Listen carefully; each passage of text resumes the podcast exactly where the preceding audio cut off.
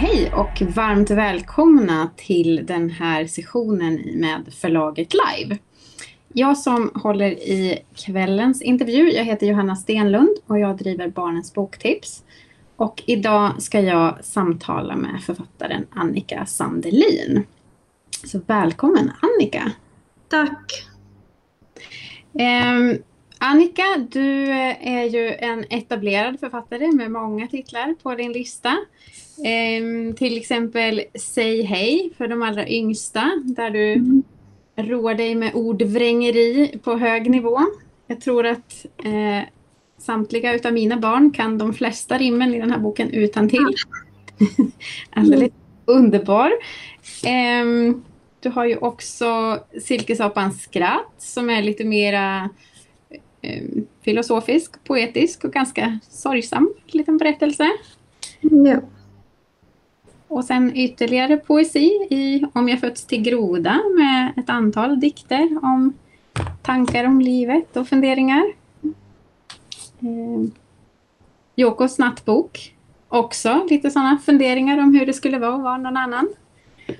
Ja. Och den som jag tänkte som vi ska prata om idag är ju din senaste bok, När farmor flög, som du har gjort med illustratörer. Hur skulle du beskriva den här boken, Annika? Vad handlar den om egentligen? Ja, den berättar om Joel som är nio år och som måste bo hos sin farmor medan hans föräldrar är på affärsresa. Och Joel känner inte alls sin farmor och är ganska sur över att inte få följa med på den här resan till Kuwait. Han tror att föräldrarna ska få rida på, han har hört dem tala om att rida på kameler och simma i turkost vatten. Och hans farmor sitter bara framför datorn dagarna ända och spelar patiens och bryr sig knappt om att Joel är där, tycker han. Men så har hon i alla fall, så ger hon den här Joels farfar som inte längre lever, så han, hans gamla Fantomen-tidningar. Då Joel blir hemskt intresserad av och så börjar Joel drömma om att själv vara en superhjälte. Men det blir han inte, men istället så börjar det då växa någonting grått ledaraktigt ut ur farmoderns skulderblad. Just det. Och då Kanske. är det då sen hon som plötsligt får vingar och, och superkrafter. Och är först mycket ointresserad av att använda dem, men så småningom börjar hon använda dem på sitt alldeles egna speciella sätt. Ja, precis. Det får man väl verkligen säga. Eh, Mia Österlund recenserade ju i Huvudstadsbladet och hon skrev ju att farmor är en omvänd Karlsson på taket. Narcissismen har bytts i altruism och det luggslitna och åldrandet och barnets ensamhet ställs mot föräldrarnas uppskruvade livstempo där omsorgen tryter. Och att farmor är en motsträvig superhjälte. Hon är ju verkligen inte den man förväntar sig ska ta på sig trikåer och rädda världen precis. ja.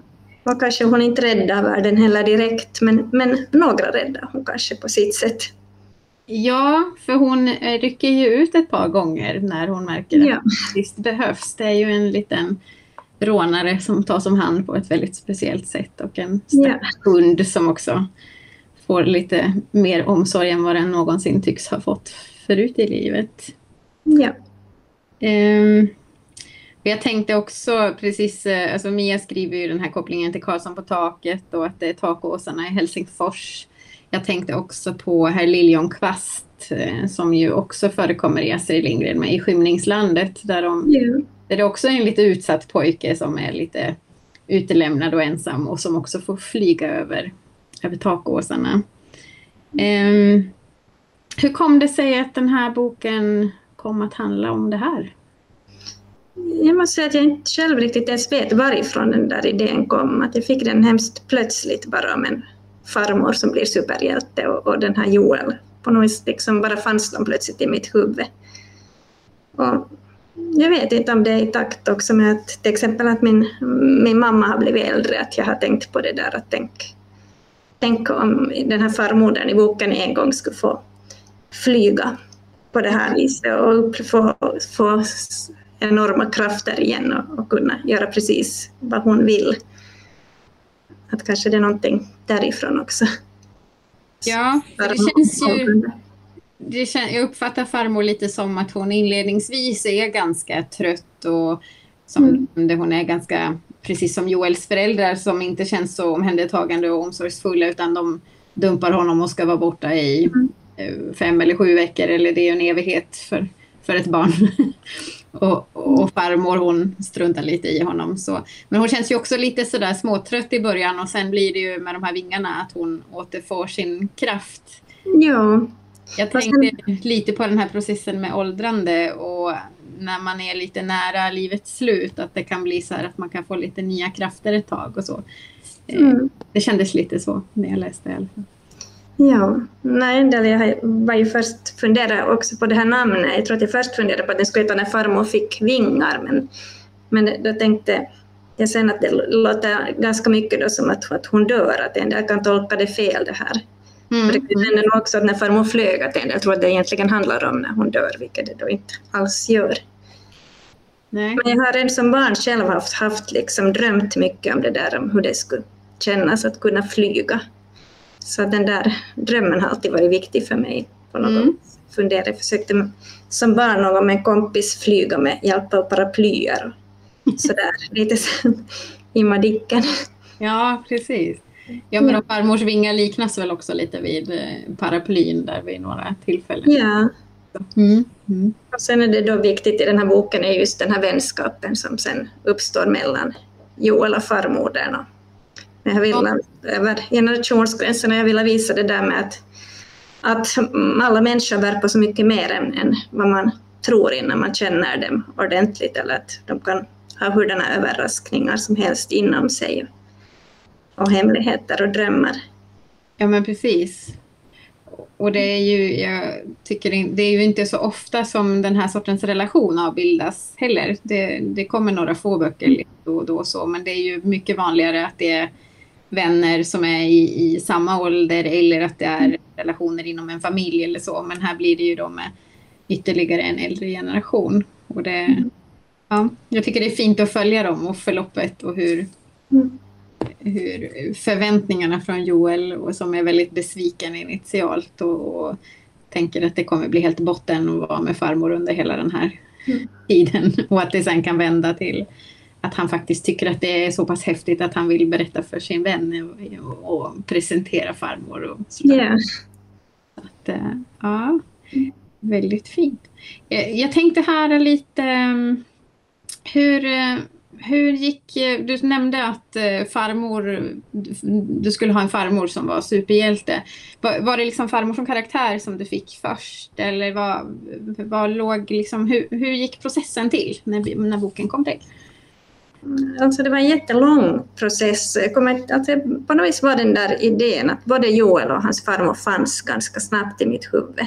Mm. Att det var hon som skulle få vingar och kunna flyga. Men det var en jättelång och svår process att skriva den här boken.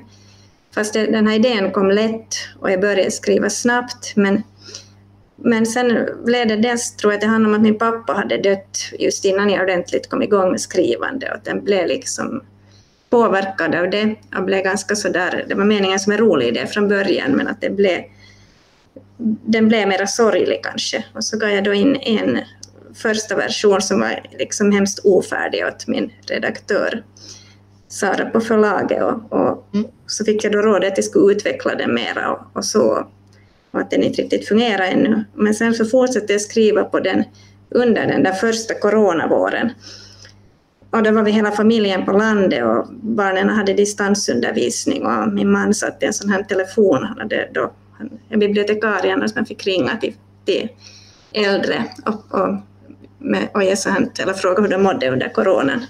Mm. Mm. via staden. Och, och jag försökte då sitta och skriva och den blev längre och längre och, och, och jättemelankolisk och gick liksom egentligen mer och mer åt fel håll på något vis. Mm.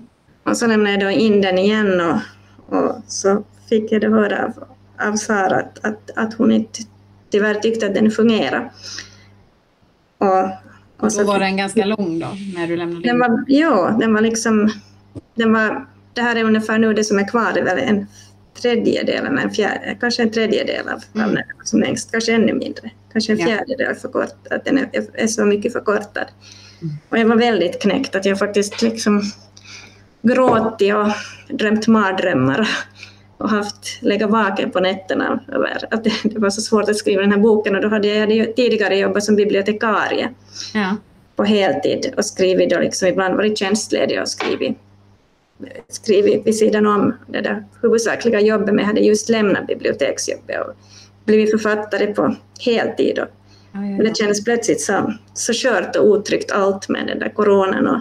Mm. och att den här boken, jag tänkte att det blir ingenting och jag kan ju inte längre skriva och nu har jag lämnat mitt jobb som jag egentligen tyckte om på biblioteket så det var jättetungt.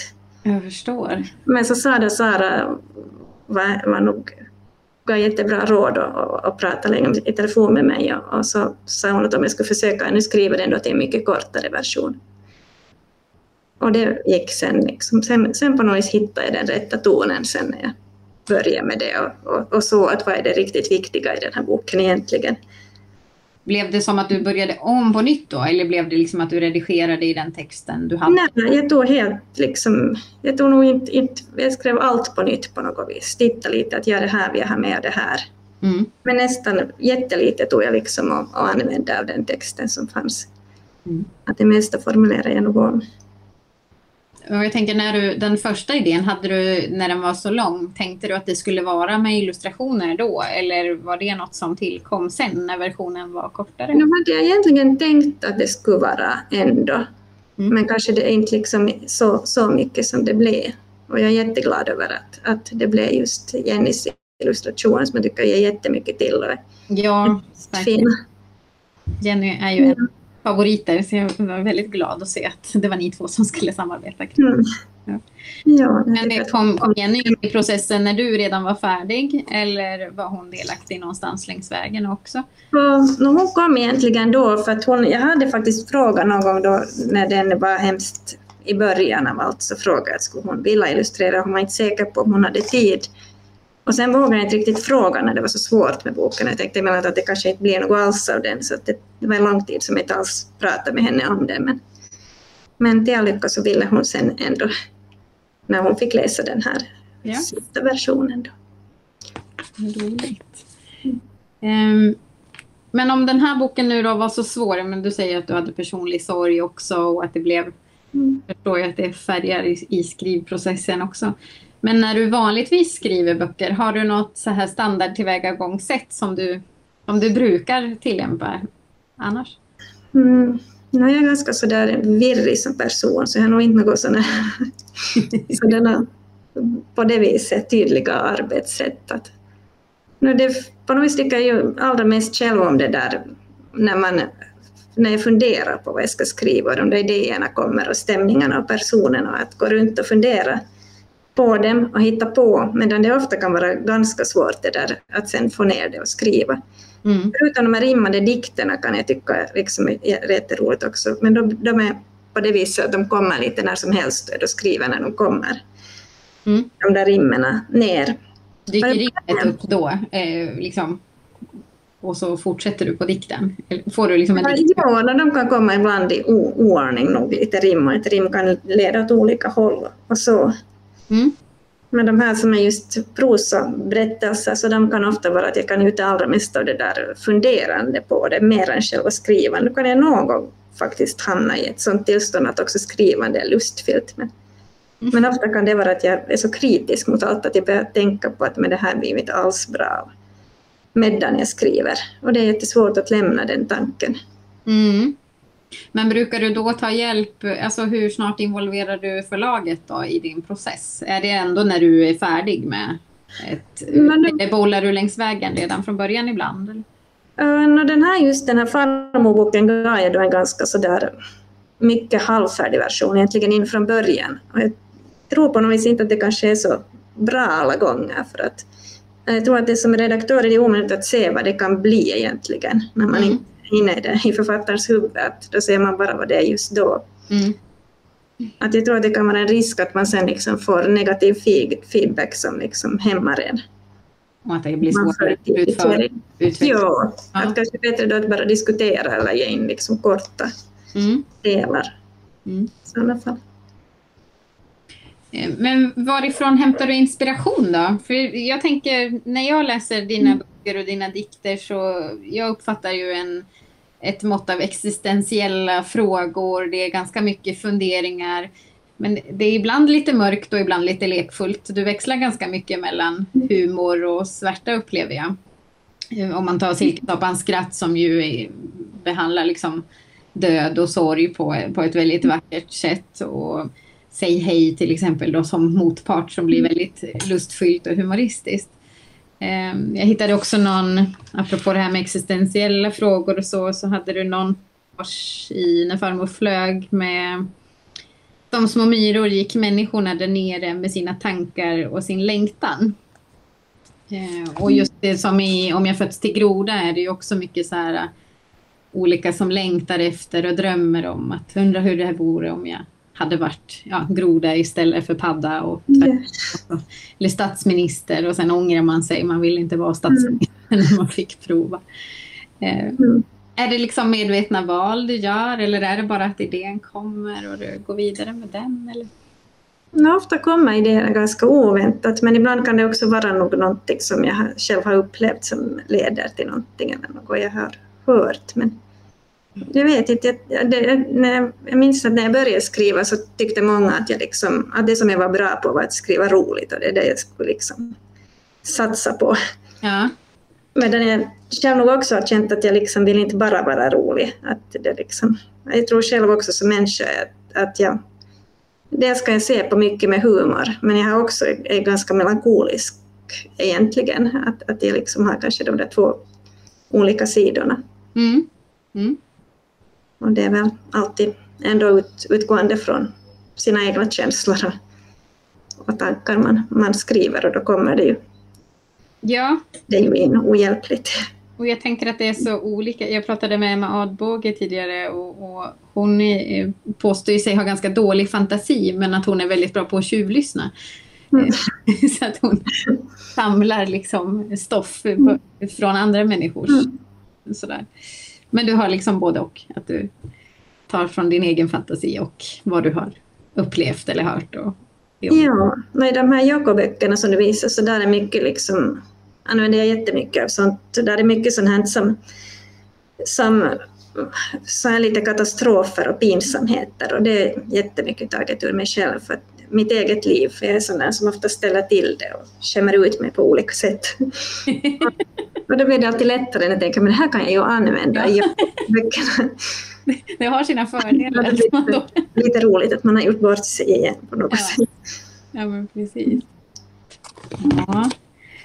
Um, apropå det här med, med flygande och superhjältar och superkrafter så fick vi in en fråga inför liven och det var Eh, om du tror att du har någon i din närhet som kan flyga.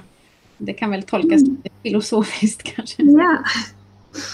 Man kan ju aldrig veta. Jag tänker just det där som jag ville få fram i den där boken, att, att alla bär på hemligheter. Att, som den här Joels eh, vän Jemina säger, att allt är inte alltid som det ser ut.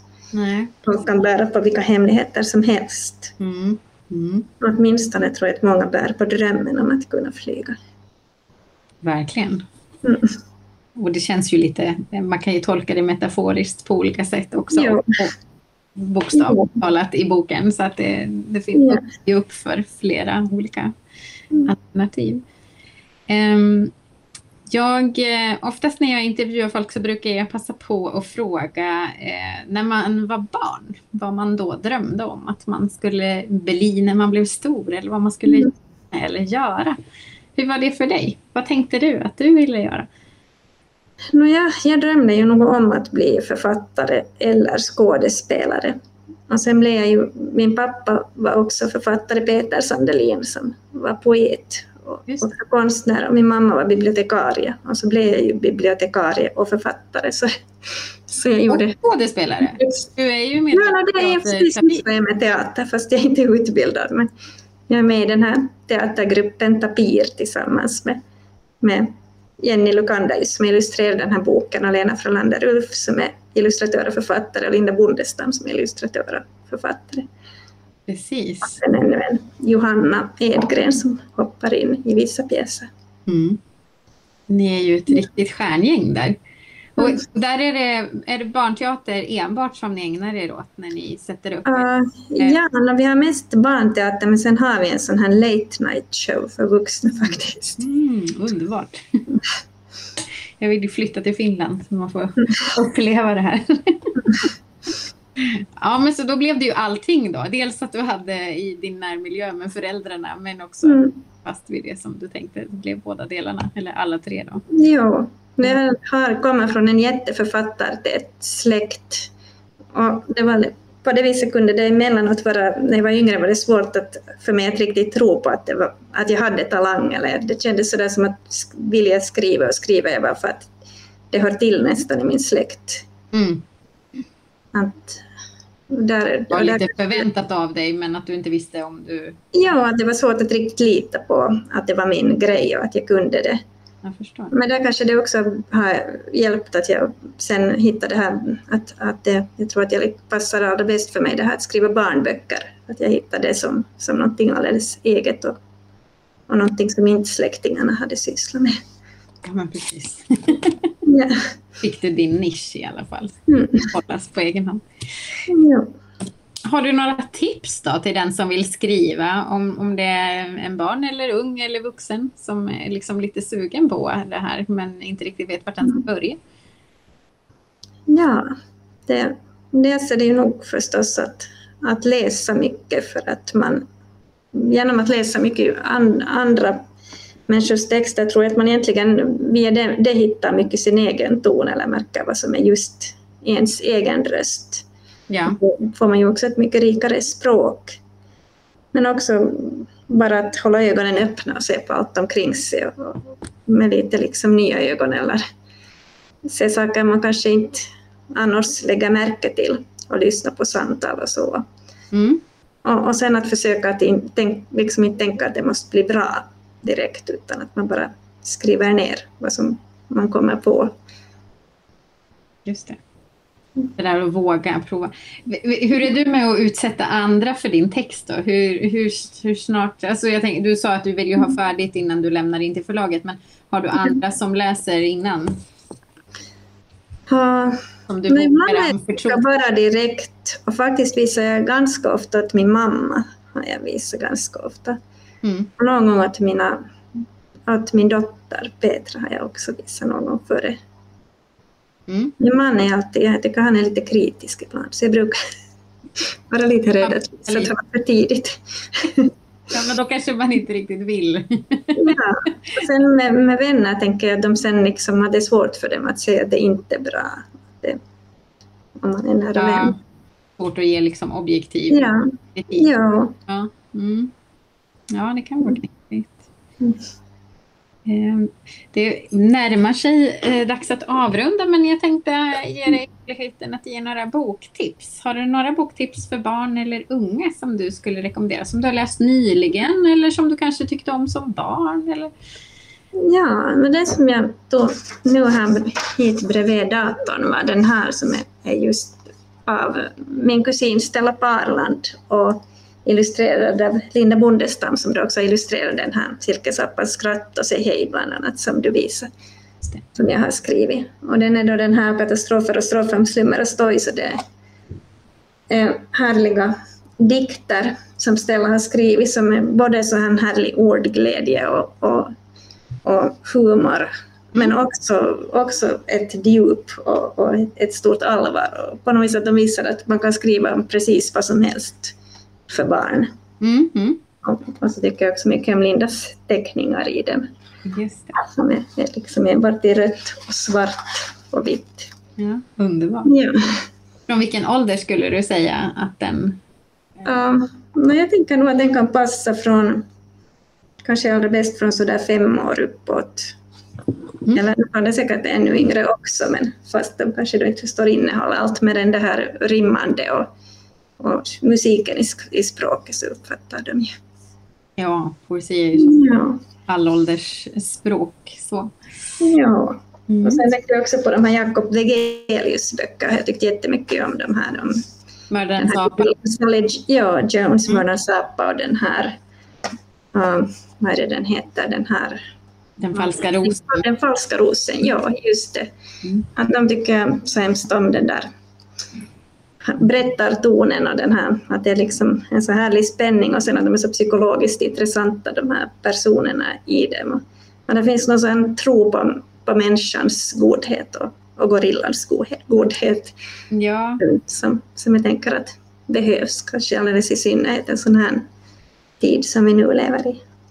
verkligen. Och jag, tänker på, jag brukar ofta tipsa om just den serien för lite läsovilliga också, just för att den första Ja, är ju som en serieroman eller en, bildberättelse. Och ja sen, de har ju ljuvliga bilder och så dras man så in i dem. ja, och sen när man väl har kommit in i det där så vill man ju veta mer och då får man de här tegelstenarna. Ja.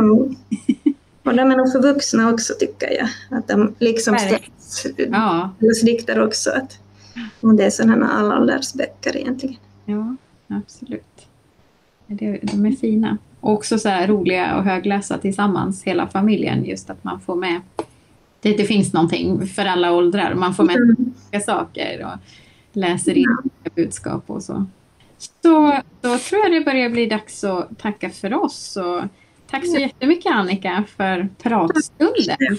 Och nu när vi har nämnt flera böcker här och, eh, utav dina och så, så påminner jag återigen då om att om man vill så kan man passa på att handla i webbshoppen hos förlaget. Eh, Med koden LIVE så får man 25% på alla titlar.